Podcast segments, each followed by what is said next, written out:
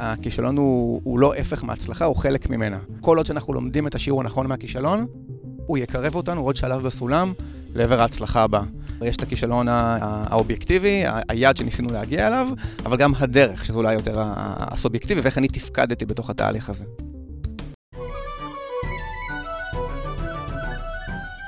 ברוכים הבאים לניהול מוצר גרסת הבמאי, בוקר טוב אייר. בוקר טוב בני.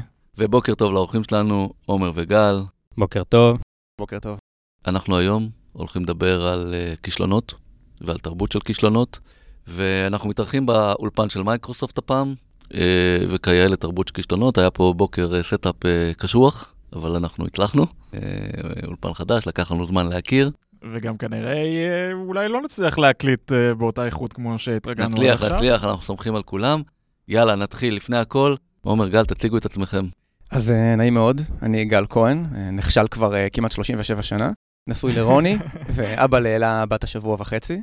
התחלתי כאנליסט ב-8200, ואחרי השחרור למדתי הנדסת תעשייה וניהול בבן גוריון, שזו הייתה באמת אחת התקופות היותר טובות בחיי. במקביל ללימודים היה לי איזשהו עסק עצמאי להפעלות מדע בימי הולדת, תחת שם הבמה גל המדען. לקראת סיום הלימודים, ככה הגיע הזמן לחפש עבודה של גדולים, ובאמת התחלתי משרה של ניתוח מערכות באמדוקס בשדרות. החיים לקחו אותי לשם. אז התפקיד היה מאתגר, אבל הרגשתי שהיצר יזמות ככה לא ממש ממומש, ואיכשהו התגלה לי כזה על הדרך, כמו לרובנו, שיש משהו שנקרא ניהול מוצר. ומאז באמת עבדתי כמנהל מוצר בחברות בכל מיני גדלים, סטארט-אפ של שלושה עובדים וגם חברה עם אלפי עובדים, בכל מיני עולמות, פינטק, גיימינג, מוביליטי וטק. אהלן, אני עומר, נשוי לעדי ואבא לאיתן בן השנה. אני בעצם עובד בטבולה כבר שנה וחצי, מנהל מוצר בעיקר באזורי האופטימיזציה, מוצרי AI ברובם. לפני זה שירתתי בכלל בצבא עשור, באגף המודיעין במגוון תפקידים. למדתי תואר ראשון במתמטיקה, תואר שני במנהל עסקים, ובזמן הפנוי הרב שיש לי בין ניהול מוצר לגידול תינוק, אני משתדל לשחק טניס ולצאת עם אשתי למסעדות שוות. אז למה אנחנו בכלל מדברים היום על כישלונות? מגניב, שאלה טובה, ואני אשמח לתת איזשהו סיפור קצר שבעצם נתן לי את המוטיבציה לדבר על, ה, על האירוע הזה.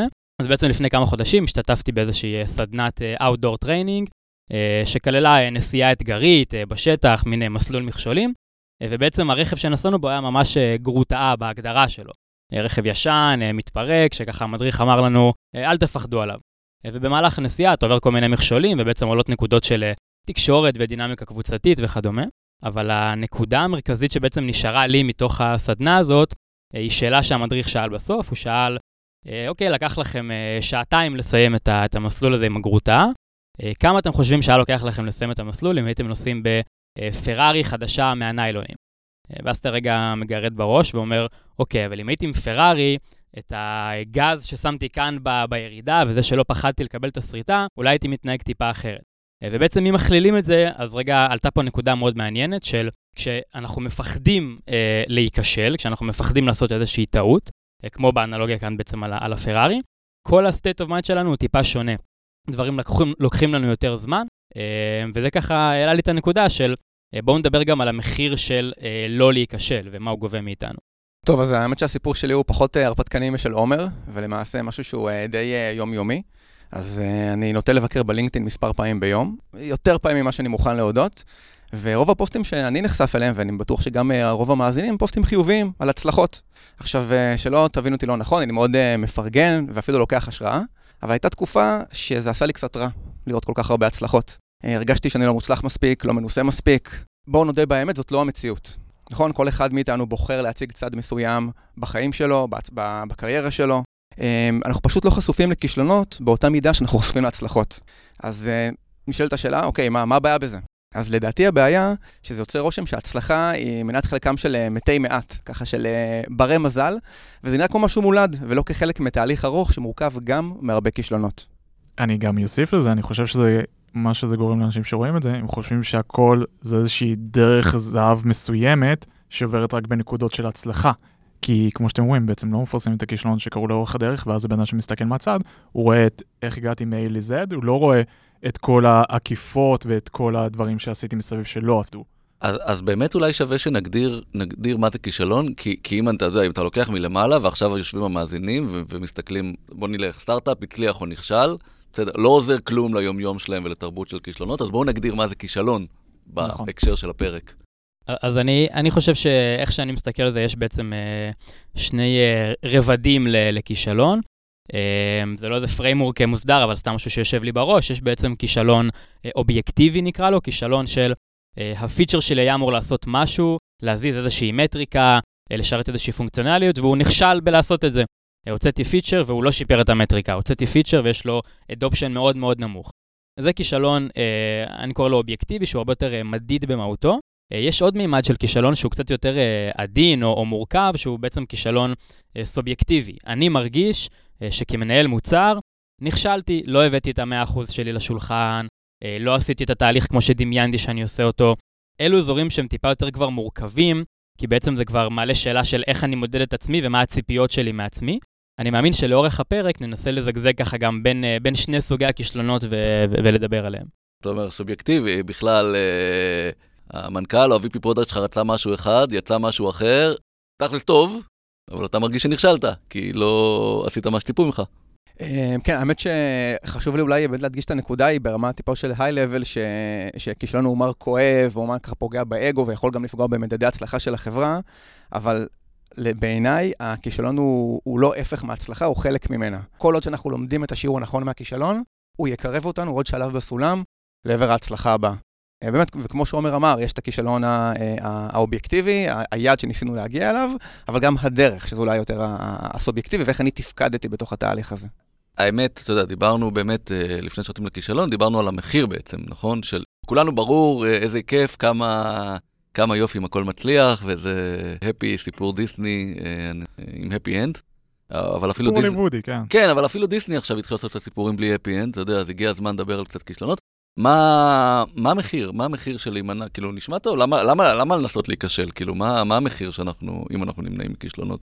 אז uh, באמת בעיניי שני מחירים uh, משמעותיים לניסיון להימנע מכישלונות, או מטעויות. אז קודם כל, כשאנחנו מנסים להימנע מטעויות, אנחנו ככה מחשבים כל צעד שלנו, uh, מחשבים כזה איזה 20 פעם לפני כל פנייה ולפני כל החלטה. עושים המון uh, uh, ולידציות, באמת אולי קצת נכנסים למשהו שנקרא אנליסיס פרליסיס, uh, שמשתק אותנו ואנחנו מפחדים לקבל החלטה לפני שכל הנתונים פרוסים מולנו, מה שלוקח זמן. כשאני אגיד, אף פעם כל הנתונים לא פרוסים לפנינו. כלומר, אני, אני חושב שזה, אתה יודע, בסטארט-אפ בוודאי, אבל, אבל גם בחברות גדולות, אתה יודע, 70% מהנתונים זה וואו, זה איזה יופי. אז, אז באמת, אה, גם בהיבט של הנתונים וגם בהיבט של האפיון הפתרון. שאם אנחנו משקיעים הרבה מאוד זמן באפיון, וככה מנסים שהכל יהיה מושלם, זה באמת גוזל הרבה מאוד זמן ואנרגיה, מה גם שאנחנו חיים בעולם גמיש, ככה שנתונים ופתרון שנכון להיום, אולי עוד חודש זה לא יהיה נכון. אבל, אבל בוא נבדיל, בסדר? רק כדי לחדד, כי, וזה תמיד קורה לנו שכל נושא קופץ לעוד, לעוד נושא. בוא נשים בצד MVP, דיברנו על MVP, גם כשאתה בהצלחה, אתה, אתה רוצה MVP, כי הדברים, כמו שאתה אומר, משתנים, אתה רוצה לתת בקטן, לעשות ולידציה של השוק. או של הפיצ'ר, וזה ברור, ועשינו על זה, ועשינו על זה פרק. פה אנחנו רוצים היום להתמקד דווקא באמת באותם, באותם כישלונות. לא כשאתה בטוח שיפי, נעשה MVP, ו- וזה רק עניין של איך אני אגיע במסלול לפיצ'ר הטוב, אלא אולי אתה בכלל לא בטוח שזה מה שצריך לעשות.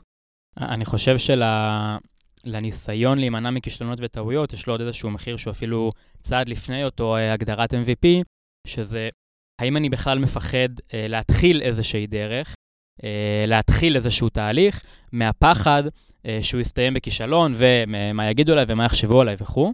זה יכול להיות בין אם uh, בדברים מאוד גדולים, כמו אפילו בחירת תפקיד. אני מכיר, יש לי חברים שמאוד היו רוצים להיות מנהלי מוצר, אבל מהפחד להיכשל בתפקיד ברמת המקרו, הם בכלל לא, לא, לא יעשו את הצעד הזה קדימה. זה אולי בהיי-לבל, זה קצת מתחבר לפרק על ביטחון עצמי והרכיב שלו בתור מנהל מוצר.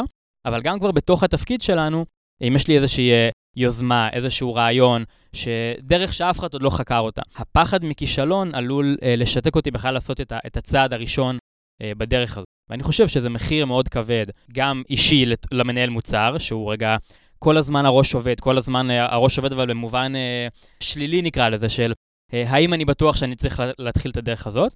ויש גם מחיר לארגון, בסוף ארגון רוצה שמנהלי המוצר שלו, ולא רק מנהלי מוצר אגב, כן, כל העובדים תחתיו, יעזו, יעזו לקחת את הצעד הזה גם אם, כמו שאמרת בני, לא כל הנתונים פרוסים בפניהם, וגם אם עדיין יש חוסר ודאות, ואני מרגיש שהפחד מכישלון הוא הרבה פעמים אחד החסמים באזור הזה.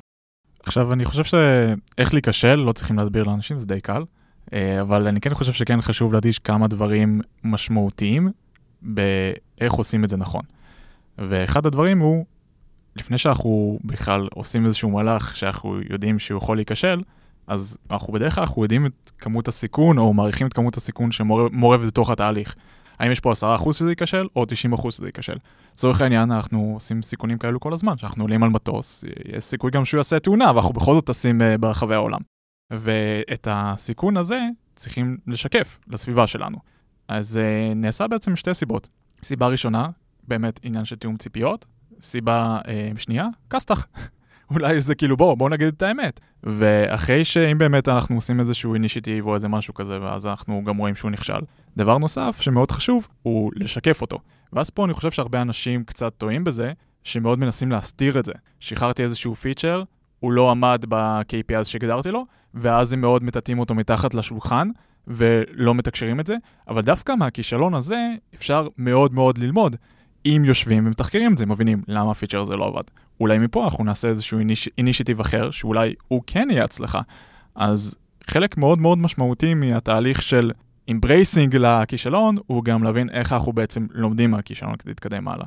בניתוח, כלומר, אתה אומר, מה הסיכויים שאני אכשל, בסדר, ניתוח אחד, אבל גם מה האפקט. כלומר, מה אחת, איך אני בודק את ההיפותזה שלי הכי מהר, נכון? כלומר, אם אני לא בטוח, אז המטרה שלי בשלב הראשון היא לאו דווקא להוציא את הפיצ'ר הכי מושלם, כלומר, אם אני לא בטוח שזה מה שצריך, אלא איך אני בודק שזה הפיצ'ר שאני צריך. כלומר, זה יכול להיות מסלול מאוד מאוד שונה.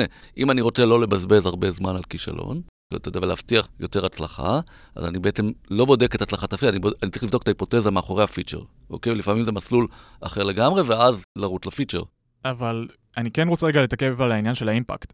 כי בוא ניקח דוגמה מאוד קלאסית, פייסבוק, שהם התחילו, היה להם את המוטו שלהם, run fast and break things. וכשהם גדלו, כבר לא יכולים לשבור. בדיוק, בדיוק. אז בתור סטארט-אפ, לרדת, אה, לא יודע, להפיל production בלי כוונה אה, ב, למשך אה, חמש דקות בשעה 12 בלילה, שאף אחד אה, במילא לא רואה את האפליקציה, זה בסדר.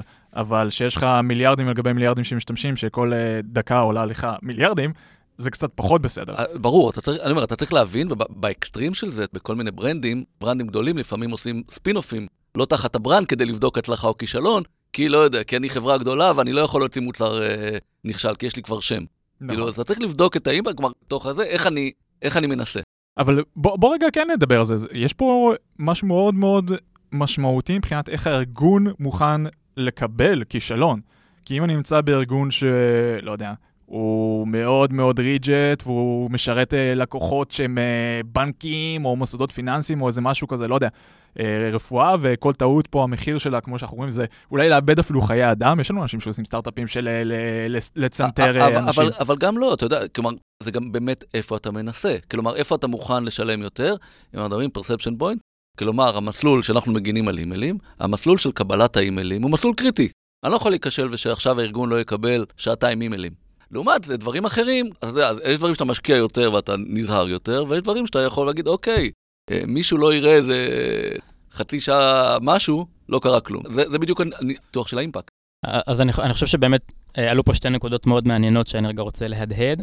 אחד זה שבסוף כישלון זה קצת עניין של, אה, של תוחלת, כלומר, מה הסיכוי שהדבר יתממש כפול מה, מה המחיר שלו.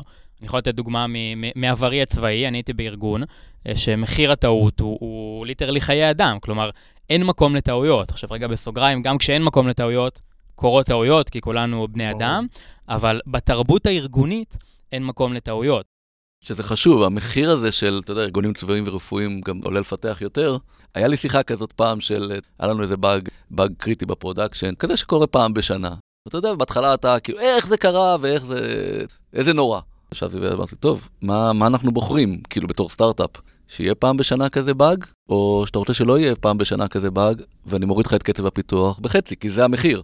אוקיי, אז לא. חוץ מאם אתה ארגון צבאי או רפואי, אוקיי, אז שם אתה לא מוכן לזה. זהו, אז אני חושב ש, שאנחנו כמנהלי מוצר בעצם גם צריכים להבין שנייה את האקו-סיסטם שאנחנו נמצאים בו, אה, מה, התעשייה ומה מחיר הטעות, זה רגע ב-high-level, ובתוך היום-יום שלנו, אה, אנחנו כולנו, יש לנו המון threadים פתוחים ועוסקים בהמון אינישטיבות. חלקן, המחיר להיכשל בהם הוא גבוה יותר, וחלקם נמוך, ואני חושב שאנחנו צריכים רגע לנסות, לא על כל דקה ודקה, כי זה מאוד גם מתיש ומלאה, אבל אנחנו צריכים לנסות להבין ב-high-level, למפות איפה הדברים שאני יכול לקחת בהם סיכון, ואז ללכת על זה, לצאת לאיזושהי איטרציה מהירה, לעשות leap of faith בלי שיש לי את כל הנתונים, ואיזה אזורים אני ככה לא הייתי רוצה להיכשל בהם. אני יכול לתת דוגמה, אצלנו בעצם אני עוסק במוצרי אופטימיזציה בטבולה, ויחסית מאוד קל לעשות A-B טסט, יש לנו איזשהו אלגוריתם אחד מול אלגוריתם שני, אנחנו מריצים A-B טסט יחסית מהיר, ורואים עבד או לא עבד, יש לנו גם מטריקות מאוד ברורות. אין לי בעיה להיכשל שם, אין לי בעיה לצאת לסבב מהיר, לראות שהתזה שלי נכשלה ולעבור לסבב הבא. לעומת זאת, ניתן דוגמה אחרת, יש לנו נגיד בטבולה אה, קבוצת לקוחות אה, חשובה שאנחנו קוראים לה early adopters, שזה באמת הלקוחות ה savvy המאוד רציניים על המערכת, שאנחנו מראיינים אותם מפעם לפעם ועושים איתם round tableים. אה, ולא מזמן הובלתי שני round tables כאלה עם הלקוחות, ואני הרגשתי שאישית, יש לי פה מחיר כישלון דווקא די גבוה, כי אם אני אנהל את ה sessionים האלה בחוסר מקצועיות, בחוסר חדות, ובגדול, הלקוחות ירגישו שבזבזתי להם שעה מזמנם. זה גם יפגע בי וגם יפגע בשאר העמיתים שלי, כי הלקוח הזה פעם הבאה כבר לא יעלה לאותו round table. אז זה נגיד אזור שעשיתי עליו double down והשתדלתי לא להיכשל בו. מעניין, אתה מדבר על כישלון אישי שלך מקצועי, שדווקא אם היה פה מדובר על כישלון טכנולוגי, אני חושב בתור early adopters, הם היו מוכנים לקבל את זה. נכון, זה כאילו, זה, זה גם קצת מתחבר לכישלון אה, אובייקטיבי מול סובייקטיבי, כאילו, בסוף הם, הם, הם, הם, הם היו נכונים, ובאופן כללי, כאילו, לקוחות אה, יכולים להבין כשהוצאנו מוצר, ועכשיו אנחנו עושים עליו, נקרא לזה, סבבי אה, אופטימיזציה, זה גם משהו שאני יכול לתקשר להם, אבל אם הם הרגישו שזלזלו בזמן שלהם, כי המנהל מוצר לא עשה עבודה מספיק טובה, זה כבר כישלון עם גוונים טיפה אחרים בעיניי. אני רוצה לחזור לנקודה הזאת שבאמת שדיברנו על תרבות של אינוביישן, והיזת, אתה יודע, אני, אני, אני תמיד אוהב את הדוגמה של uh, יובל נוח הררי בספר שלו נותן, uh, נותן את זה בדוגמה טובה, כי הוא אומר, אחורה אומר למה דמוקרטיות הצליחו יותר מדיקטטורות, והוא גם מדבר על זה שבעתיד יכול להיות שזה יהיה שונה, אבל הוא אומר, הם יכלו לעשות הרבה הרבה יותר ניסויים, אוקיי? כלומר, דיקטטורה מלמעלה אתה לוקח, מכתיב איזה כיוון אחד, נכשל, זה 100% כישלון. לעומת זה, יש כמה ניסויות, אתה יודע, בסוף אחד מהם מצליח, ארבעה נכשלו, אחד הצליח, הצלחת. אז גם בתרבות ארגונית, כלומר, אני חושב שלנו כמנהלי מוצר, אה, בטח עם צוות חזק, יש פה שאלה של איך אנחנו מודדים, הרבה פעמים, בסדר, מבינים, אנחנו מבינים את הכיוון הכללי, אבל יש 500 דרכים להגיע אליו. ואיך אנחנו מעודדים בעצם הרבה רעיונות, ולאו דווקא את הרעיונות שאנחנו אוהבים, כדי שחלק מהם יצליחו. אני חושב שלכולנו ברור, וכל מי שמאזין גם שוב פעם יודע שלהיכשל זה בסדר, אבל באמת שני הגורמים הכי משמעותיים שאני חושב שאנשים לא מספיק שמים עליהם דגש, או באמת חושבים עליהם לעומק, זה הסיפור של איך לא לעשות את ה over analysis, ולפעמים שווה לקפוץ למים, כי עוד שלושה חודשים של עבודה לא באמת ייתנו לך יותר data לגבי אם ההחלטה הזאת היא נכונה או לא, ואז כבר דיברנו על זה, באמת אתה צריך להבין מה ה impact של הדבר הזה, להבין כמה עלות בכלל אה, יש לו מבחינה ארגונית, ולפעמים אולי אה, שווה במקום לעשות עוד שלושה חודשים מחקר, להוציא אותו כבר אה, ללקוחות ולראות איך הוא מגיב, זה דבר ראשון. דבר שני זה באמת העניין של למידה אחרי שזה קרה. פה שוב פעם, אני חושב שאנשים מאוד מפחדים על המקום שלהם בארגון, והם דואגים מאיך הם נתפסים, ואז הם ידאגו דווקא לא, לא להסתכל, לעשות post mortem על אה, למה זה באמת לא עבד, או אפילו לרוץ אה, הלאה. סתם, אתה יודע מה, ניקח את הדוגמה של ה-AB testing, על, על כל טסט שנופל לך. אתה רגע יושב לחשוב למה אותו טסט לא נופל, או שאתה פשוט ממשיך, ממשיך עם הווריאציה שכן עבדה. זה, זה תלוי במקרה, אבל אנחנו משתדלים כן למצוא את האיזון בין להקדיש מעט זמן ומחשבה אה, לכל טסט כזה, זה גם יכול להסתכם ב, ב, בדיילי של, של חצי שעה, רגע להקדיש את הרבע שעה האחרונה, להגיד, טוב, רגע, חבר'ה, שנייה, הטסט נפל, מה היו ההיפותזות שלנו ולמה נכשלנו. אנחנו ניגע בזה גם קצת, נראה לי, בהמשך הפרק, אבל בעצם גם בתהליך ה- הלמידה מהכישלון, יש, אה, אני אשתמש בעגה הצבאית, יש כל מיני חימושים שאפשר להתאים למטרה, כלומר, אה, אפשר רגע אמ, לעשות אה, תהליך רטרו מאוד מאוד מעמיק ולתקשר אותו רחב בארגון וכדומה, הוא משרת איזושהי מטרה אחרת. יש לו כמובן עלויות של, של זמן ו- ומאמץ, ויש גם אבל בעיניי דרכים אה, יותר אה, טקטיות ויומיומיות ללמוד מהכישלונות. אני אנסה גם קצת לגעת בהם. אה, אל תסתיר, תשתף, יאללה, קדימה, אנחנו כבר בתוך הפרק. יאללה, אז, אז נגיד, אני יודע עם עצמי, אני בן אדם כזה שהוא כל הזמן ברפלקציה ומנסה להבין שנייה, גם ביום-יום וגם ב-high-level, מה עשיתי, מה הייתי יכול לעשות אחרת, מה הייתי יכול לעשות יותר טוב. אז למשל, אם אני מסיים איזושהי פגישה גדולה שהרגשתי ש... לא התנהלתי בה מספיק טוב, שלא יצרתי אליינמנט מספיק טוב לפני זה, שלא הצגתי מספיק טוב, אז יש לי קבוצה עם עצמי בסלק, אה, ואני רושם לי איזה הערה, אני רושם לי איזה הערה, note to self, פעם הבאה. אה, אני מנסה לסגל הרגל של מדי פעם גם לאפס את הדבר הזה ולעבור עליהם. אני עוד ב... לא בהצלחה מלאה שם, אה, אבל זה נגיד דוגמה למשהו שהוא הוא לא עולה לי הרבה, כלומר, זה מין משוב חם שנתתי לעצמי, רשמתי לעצמי את ההודעה, לא הקדשתי עכשיו שעות של חשיבה. המטרה היא שזה כל פעם, יש בעצם איזה אה, אה, מאמן שמדבר כל פעם על אה, תשפר רק ב-1%, תשפר רק ב-1%, ובסוף זה, אה, מה שנקרא, מצטבר, אז זה, זה באזורי חיוג האלה. אז עומר, כמו שאתה אומר, אני באמת חושב שיש הרבה מאוד כוח בלהודות בטעויות בפני עצמך, ולדעתי גם בפני אחרים. אה, כלומר, כשאנחנו מדברים על הכישלונות שלנו, אנחנו אה, מראים פגיעות, מראים את האנושיות שלנו, וזה יכול לייצר קרבה ואמון. אז אה, נגיד קורה לי הרבה בפגישות צוות, שאני כזה אומר לחבר'ה, תשמעו, זאת הייתה טעות שלי לתעדף את פיצ'ר א' לפני פיצ'ר ב', או וואלה, צודקים, שכחתי להוסיף לספק את החלק הזה ש...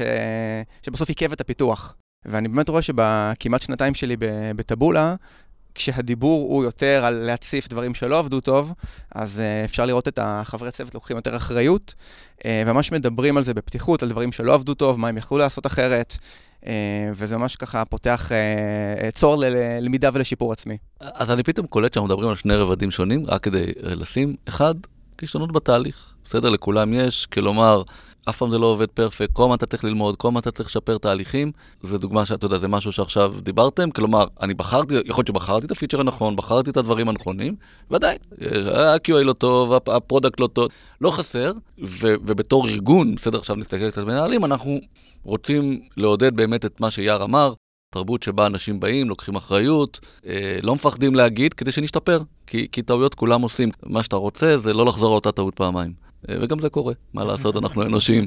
וזה עוד החלק הקל, כי אני חושב שרוב האנשים שמא, שמאזינים, או אפילו מנכ"ל, מבינים את זה. כלומר, היום כשאתה מדבר עם מנהלים, מנכ"ל, מבינים את זה, לא תמיד מצליחים להטמיע בהצלחה בארגון, אבל כולם מבינים ש, שזה מה שצריך לעשות. יש את הרובד השני שהתחלנו לדבר עליו, שהוא באמת ברמה, אני חושב, יותר מוצרית, ואפילו אפשר להגיד, פה ויגיד, זה לא כישלון. כלומר, היכולת לבדוק ולהוציא פיצ'רים שייכשלו, אוקיי? כמובן, לבדוק אותם מהר, כי אתה רוצה, כי אתה לא יודע מה יצליח, אז אתה, מה שאתה עושה, אתה, אתה מוציא, מוציא, מוציא, חלק מצליח, לא חלק, אתה בודק בעצם, אתה לא יודע.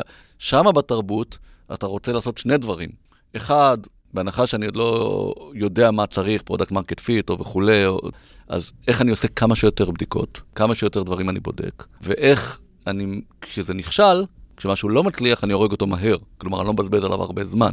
וזה משהו ש, שאני חושב שלהרבה ארגונים הוא, או למנהלים, פחות ברור. כי, כי לעודד את זה, ולהגיד, להגיד בעצם, זה שעכשיו חמישה פיצ'רים שהשקענו להם חודשיים לא הצליחו, זה לא כישלון, זה בעצם הצלחה, זה, זה מאוד counter intuitive. אז אני חושב שיש לי פתרון נורא פשוט. במקום לדבר במושגים של כישלון, אתה יכול פשוט לדבר במושגים של ניסוי. כי זה בדיוק אותו דבר. כי מניסוי, תמיד בסוף אנחנו יודעים שלמדנו משהו, גם אם הוא לא הצליח. אז אותו דבר כאן. כאילו, הוצאתי פיצ'ר, אז במקום להגיד, הפיצ'ר נכשל, הניסוי אה, לא עבד כמתוכנן, ההיפותזה לא הצלחנו להוכיח אותה. ואתה כבר אה, עושה פה מיצוב מחדש למושג כישלון בצורה שאפשר ללמוד ממנו. השאלה אם כל הארגון, אתה יודע, זז איתך שם. זהו, אני, אני, אני מרגיש שזה גם קצת תלוי, כאילו, זה תלוי ארגון ו- וגודל ו- ותרבות וכו', אבל אה, נגיד, אני עכשיו עובד על תחילת design ופיתוח של פיצ'ר די גדול, פיצ'ר שאנחנו מעריכים שייקח לו חצי שנה פיתוח. אני, יהיה לי קשה להסתכל על זה בתור ניסוי, אם ב- בסוף החצי שנה הזאת הוצאנו משהו לשטח, ויהיו אה, צרצרים, מה שנקרא, ולא יהיה adoption וכדומה. אני, אני אסתכל על זה כ- כ- ככישלון, גם שלי רגע בתהליך הוולידציה בהתחלה, ואולי לא שאלתי את השאלות הנכונות, אולי לא דיברתי עם האנשים הנכונים, כלומר, אני איתכם בגישה של בסוף כל איטרציה כזאת לומדים ממנה והיא ניסוי, אבל בואו גם נאזן את זה בצד השני, זה, זה יהיה מבאס אה, לעבוד חצי שנה על משהו, ולהרגיש שוואלה נכשלנו, שהוא לא מעניין אף אחד. שלפיצ'ר של חצי שנה אתה אמור לעשות את זה כנראה, עוד פעם, לא תמיד אפשרי, אבל אתה אמור לעשות איזה ולידציה של חודש, לראות שצריך אותו, נכון? מעולה. זה, זה, זה באמת הנקודה, אני שמח שלקחת את זה לקיצון לצד השני, וזה אני מסכים לגמרי עם בני, שאנחנו עושים משהו כזה שהאימפקט של הכישלון הוא כך משמעותי, כי השכבנו על זה חצי שנה של פיתוח, אז אנחנו צריכים באמת להוריד את אה, רמת הסיכון באמצעות ניסויי ביניים, או נקרא להם כישלונות ביניים, או אה, כל מיני דברים אחרים, כדי באמת לדעת שאנחנו הולכים לאיזשהו נתיב מסוים, שעכשיו אנחנו משקיעים חצי שנה פיתוח, אז גם אם זה לא קורה, עכשיו, מה, מה, מה לגבי אה, כישלון חצי כוח? מה הכוונה? בוא, דוגמה של הפיצ'ר זה מעולה. עכשיו לצורך העניין, תיארתם שה-KPI יהיה 50, אה, בסוף הוא 25. זה כישלון או לא כישלון? טוב, רגע, קודם כל, בוא, אנחנו למודי סטארט-אפים, בסדר? סטארט-אפים נכשלים, אתה יודע, רובם. יש דברים, כחברה או כסטארט-אפ, אתה צריך להסתכל ואתה לוקח הימורים, אתה מעריך, אתה בונה אסטרטגיה, אתה מעריך אה, איזושהי הנחה לשוק. אחרי שעשית ולידציה, בסדר? כלשהי נורמלית, בוא נניח שעשית את כל התהליכים טוב, אבל בסוף, אתה יודע, השוק משתנה, לא הצלחת. לא את כל הכישלונות אפשר למנוע. כן, אבל גם לא את כל הכישלונות אתה באמת יכול להכריז עליהם ככישלון. אני, אני קצת אה, אסביר יותר למה אני מתכוון. אז אה, אני חושב שאחד האויבים הכי גדולים של אה, סטארט-אפים, וזה פרק בפני עצמו, זה מה שאני קורא לו הצלחה מדשדשת. כי כשיש הצלחה כבירה, אז כולם יודעים שלא נכשלו ושהכול טוב, וכשיש כישלון חרוץ, אז כולם יודעים להמשיך הלאה. אבל דווקא כשיש לנו הצלחה מדשדשת, שאנחנו קצת לא בטוחים אם זה נכשל או לא נכשל, הוא מין זומבי כזה, זומבי. הוא לא חי והוא לא מת. ואז אנחנו לא באמת יודעים אם נכשלנו וצריכים ללמוד, או שצריכים להשקיע בזה עוד יותר, ולהיות כבר אה, עוד יותר מושקעים בתוך אה, אותו כישלון. זה הכוונה שלי. הנקודה היא בעיניי, היא למדוד את זה כרגע. למה, אני אומר, כי דווקא הדוגמה שנתת אותה נתת טובה. בוא, בוא נדבר דווקא, כלומר, ניקח לסוף, בסוף המוצר משפיע על ביצועים כספיים, נכון? לא תמיד ב... כן, אבל בכוונה ניקח את זה, בסדר, אבל ניקח את זה, את זה בקצה. יכול להיות שעשית כל מיני דברים, אם היית מסתכל אחורה, כלומר, אם היית יודע אותם, אם המשקיעים היו יודעים שהסטארט-אפ יעשה רק פי שתיים על הכסף במקום עשר, הם לא היו משקיעים, זה כישלון. נכון, נכון. בסדר? אוקיי? דוגמה מעולה, דרך אגב. כן, זה כישלון. למרות שזה נראה כביכול, למרות שזה הצלחה, כן, הצלחנו פי שתיים. עכשיו, אבל בנקודה, אבל זה לא משהו שיכולת לדעת. בוא נניח שכל התהליכים נעשו טובים, אבל דאטה של השוק, מה שאתה צריך להסתכל עכשיו, אפרופו מחויבות גוברת וכל הדברים, כלומר, בנקודה הזאת שאתה נמצא, שעכשיו אתה עושה פי, בסדר את הפי שתיים על הכסף, כבר לא רלוונטי מה היה קורה לפני חמש שנים. עכשיו, להמשיך להשקיע באותו כיוון, לסגור, למכור את החברה, כל, כל הדברים האלה, ואותו דבר על פיצ'ר. כלומר, הגעת, השקעת את החצי שנה, עשה רבע מה-KPI שהוא תכנן. אין טעם להסתכל אחורה בעיניי על אוי, איזה באסה, תכננו פי אחד, זה לא היה נכון, אם היינו יודעים את זה מראש, לא היינו משקיעים, זה לא רלוונטי, זה לא עוזר לאף אחד. כלומר, מה שאתה צריך להסתכל עכשיו, בהנחה החדשה עכשיו שאני יודע, הורג, מחזיק את הפיצ'ר כמו שהוא, אתה יודע, בלי השקעה נוספת או משקיע נוסף. זהו, זה, אז, אז אני חושב שזה מין אה, חישוב מסלול מחדש כזה. כלומר, אה, השתנו רגע התנאים, אה, ועכשיו צריך שנייה לעצור, ולהבין גם למה אה, לא השגתי את היעדים שהשגתי ולמה לא הזזתי את המטריקה. כלומר, אם הוצאתי את הפיצ'ר והזזתי רק 25 במקום 50, בוא נבין האם זה כי פספסתי לחלוטין בהנחות העבודה שלי את הפיצ'ר, ואז אולי אני רגע צריך לעשות פולד מכל האירוע הזה וללכת אחורה, או אולי פשוט לא אפיינתי טוב את ה-MVP, ואם הייתי מוסיף עוד כפתור אחד, זה היה מה שמקל על היוזרים להשתמש בו ולהגיע ל-50. ואז קל שאני צריך להשקיע את העוד אה, שני ספרינטים האלה בלעשות את זה. כלומר, אני חושב, וזה גם קצת מתחבר לאיך אני צריך להתנהג once הבנתי ש, שנכשלתי. כלומר, אני מרגיש שיש פה כבר איזה עץ שמתפצל כ- כתלות במה הייתה סיבת הכישלון. כאילו, אם זה משהו טקטי שבוא נשפר אותו, או אם זה באמת משהו מהותי, ואז, וואלה, בוא ניקח צעד אחורה, אבל גם בוא נלמד מה היה בתהליך שהוביל אותי לכ- לכזה אופסט אה, אה, בהנחות העבודה. אבל במציאות אנחנו בסוף קשה לנו באמת להצביע על דבר אחד שהוא זה שגרם לכישלון, כי אם היינו יודעים אותו מראש, אז כנראה היינו נמנעים ממנו. אז זה, זה בדיוק החלק הבעייתי. אבל זה- צריך, להמשיך, צריך להמשיך את הניסוי ולהמשיך לטעות על הטעות. או שכן או שלא, אבל מה שחשוב, אני אומר, קצת גם כמו במניות, מה שאתה צריך זה החלטה שהיא כרגע. כלומר, להתעלם מכל ה... מה שנקרא המחויבות הגוברת, כל מה שהשקעת. כלומר, אני לא ממשיך את זה כי השקעתי מלא, אלא אני ממשיך כי עכשיו בחנתי עוד פעם את כל הנתונים, בדיוק. והחלטתי שכדאי לי להמשיך לנסות, או נכון. כלומר, אני חושב שזה החלק, וזה החלק האנושי הכי קשה. אה, לאנשים מאוד מאוד קשה לכולנו להשתחרר מכמה שמנו שם, בין אם זה רגש, אה, עבודה, זה, גם קצת מתחבר לנקודה שהעלית אה, מקודם, יאר, של לפחד להודות בכישלון או לפחד גם לתקשר אותו. אז יש פה גם קצת עניין של, של ביטחון עצמי ותרבות ארגונית, אבל גם יש נראה לי איזושהי נטייה אנושית מסוימת, בטח למנהלי מוצר, שאנחנו ככה בעבודה מאוד אינטנסיבית, לקחת את הדברים גם, לשייך אותם אלינו אישית. כלומר, אם, אם, אם התהליך והפיצ'ר לא הזיז את המטריקה, אה, אז אני באיזשהו מקום גם מסתכל על זה כאילו, אה, אני אה, עשיתי משהו לא בסדר, למרות שלא תמיד זה המצב. ואז זה מתחבר קצת לעלות השקועה ש- שבני דיבר עליה. יש כבר קושי ב... ב- בלוותר על משהו ש- שנקשרתי אליו גם אה, אישית או רגשית, ואני כבר עובד עליו כמה חודשים, אה, אבל דווקא הרבה מאוד פעמים, וזה גם סיפורים ככה ששמענו ממנהלי מוצר בטבולה, דווקא גרירת העלות השקועה הזאת היא עוד יותר מחריפה ו- ומעצימה את הכישלון. אה, זה קל לדבר על זה כאן באולפן, אבל ב- ברור. בשטח, אה, להיות מסוגל לזהות את אותה נקודה ולתזמן אותה, זה כמובן אה, אירוע מאוד מאתגר. אז אני חושב שאולי כדי להימנע מאותה תופעה של עלות שקועה, חשוב שיהיו לנו כל מיני מנגנוני בקרה בתהליכים הארגוניים, למשל, אה, כמו שיש לנו בטבולה, פגישות שהן או רבעוניות, או אפילו כל כמה שבועות, אה, שבהם בעצם המנהלים בודקים האם אה, השגנו את המטרה או לא תוך הזמן ש- שקבענו. אה, ובעצם עם כל הצ'ק פוינטים האלה, זה מאפשר לנו רגע להגיד, אוקיי, תפסתם אותי, לא הצלחתי, לא השתפרנו מספיק, ולעשות אה, אה, שינוי כיוון, או לעשות דאבל דאון ולהשקיע עוד, אה, עוד, אה, עוד מאמצים. אז באמת אנחנו אה, בחברה משקיעים הרבה ב- בתחקור ושיתוף התובנות. שאלה מצוינת יש לי פה, אני עוצר אותך. כן, יופי, יש לכם תרבות של הסתכלות על כישלונות, והכל מתחקרים. איך, איך, איך אנחנו מאזנים? ברור לך כמה זה מעייף, נכון? אתה, אתה לא רוצה לשחוק את הצוות, יא, אם עכשיו, אם עכשיו על כל, אה, כל חוסר הצלחה וכישלון אני, אני צריך לעבור תחקיר ביטחוני, עזוב אותי, אני לא מתחיל בכלל. אז איך מאזנים את התרבות שמצד אחד מעודדים את התחקיר והשתפרות וכולי, ומצד שני, לא שוחקים את הצוות ב-too much analysis. כן, אם אה, צריכים למשל לצורך העניין לשלוח על כל post mortem ב- ב production איזשהו אה, report, אז אה, כל יום הצוות יהיה עסוק בלכתוב אותם מאשר אה, לא, אני לכתוב לא קוד. מעלה ל production אם אני צריך לעשות 500 דוחות, אתה יודע. נכון? אז אולי אני אפריד את זה לשתיים, ל- ל- לתחקורים פנימיים של כישלונות מול צוות הפיתוח, אל מול תקשור החוצה, ככה כביסה מלוכלכת בחוץ אה, אל מול ההנהלה. אז זה פנימית מול הצוות, אני חושב שרובנו עובדים באיזושהי וריאציה של מודל סקראם, ככה שעל פי התורה, כל שבועיים אנחנו אמורים לעשות רטרו, נכון? העניין הוא שהרטרו הזה הוא לרוב עם פוקוס יותר על מאמצי הפיתוח, ופחות על מדדי הצלחה מוצהרים או תהליכי עבודה.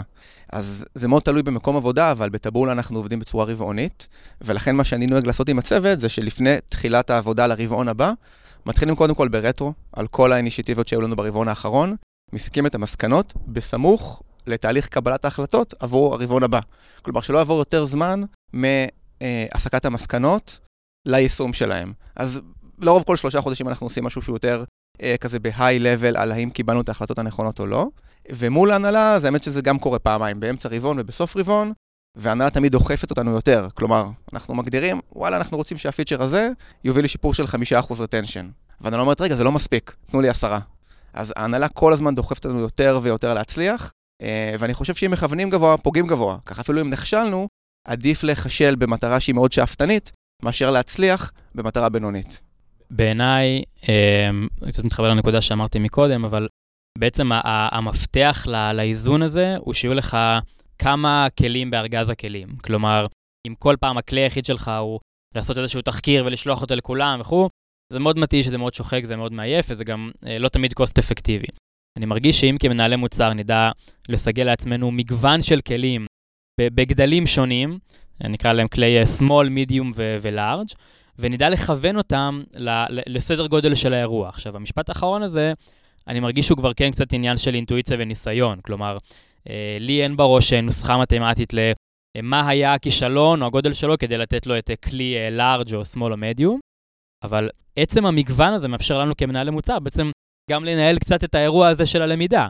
כאילו, זה, זה יכול להיות, אה, לא יודע, לשלוח הודעה לחבר צוות בסלק, להגיד לו, שומע, בא לי לשתף אותך, נכשלתי כאן באיזה משהו קטן, זה מה שלמדתי. אה, קרה לך פעם? זה כלי בארגז הכלים שיש לנו, שהוא, שהוא מקדם למידה. אז, אז לקראת סוף הפרק, נדבר קצת גם על, ה... על הרבה כישלונות שיש אצלכם. אז אה, בעצם אה, בשנה האחרונה, עומר ואני יצרנו מסורת אה, שנקראת אה, ערב כישלונות, או failure nights, שזה למעשה ערב בו משתתפים אה, דוברים ודוברות ממחלקת המוצר שלנו, ממגוון הדיסציפלינות, כלומר מנהלי מוצר, מאפייני חוויית משתמש וגם אנליסטים, ובעצם כל דובר ודוברת מספרים במשך עשר דקות על הכישלון הכי מפואר שלהם בקריירה, ומה הם למדו ממנו, ככה בהכי פתיחות ובגובה העיניים. זה מלבד התוכן המקצועי, האירוע עצמו ב vibe ככה מאוד קזואלי וכיפי, עם אה, משחק אה, שובר קרח, סרטונים קצרים בכיכוב הדוברים, ואפילו אה, תפאורה ומוזיקה. הערב האחרון שקיימנו למשל היה ככה במוטיב של קרב אגרוף בין מחלקת המוצר למחלקת הפיתוח, מי נכשל יותר. השתתפו בערב מעל 150 איש, קיבלנו ציון ממש גבוה בסקר שביעות הרצון, ואפילו זה יצר תהודה נרחבת ברשתות החברתיות. אפילו ראינו פוסטים של חברות אחרות, שלקחו השראה והרימו ערבים בסגנון, וזה ככה ממש אה, שימח אותנו. ומאיפה הפרויקט הגיע?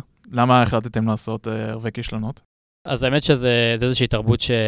שהייתה אצלי דווקא בצבא, כאילו זה, זה היה חצי אירוע אה, גיבוש, חצי אירוע אה, למידה, אה, לקחת את כל פורום הרמ"דים למשל, ורמ"ד אחד בא ומספר על איזשהו כישלון, שיש כאן בעצם כמה מטרות.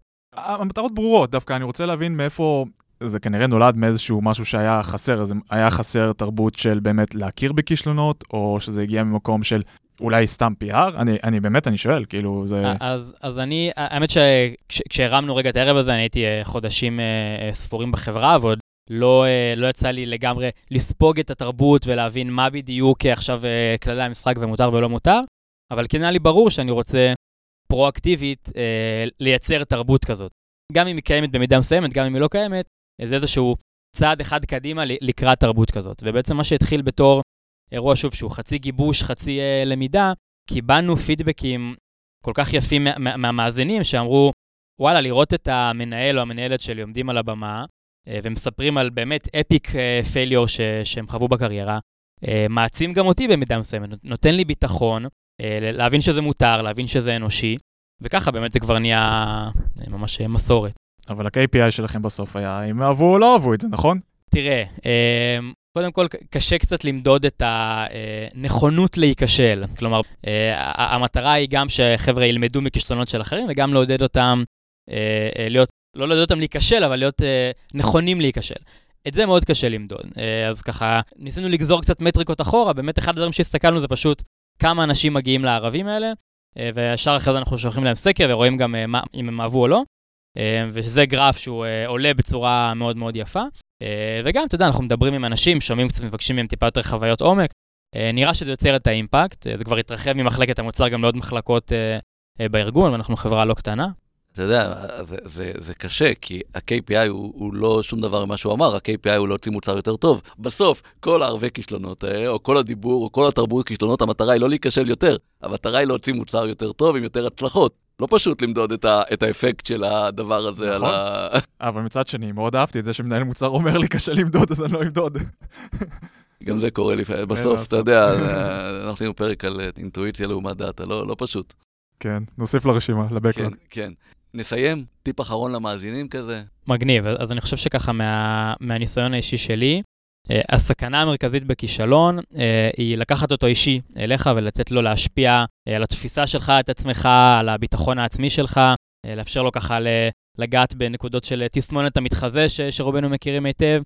אני אישית למדתי שאם אחרי כישלון שלי אני מיידית עוצר, לומד, וגם מיישם איזשהו לקח, שזה אולי הרגע האקסטרה מייל פה, מיישם איזשהו לקח, זה משפיע פלאים על החוויה שלי את כל האירוע הזה. כי במקום למצב אותו בעיני עצמי כשיט, נכשלתי, איזה גרוע אני, אני אומר, אוקיי, נכשלתי, אבל הנה, היום אני כבר יותר טוב, אני כבר הרבה יותר אה, אה, למוד ניסיון, ובפעמים שהצלחתי לעשות את זה, הרגשתי איך דווקא אני אה, מתרומם מהכישלון ולא נותן לו אה, אה, להשפיע עליי.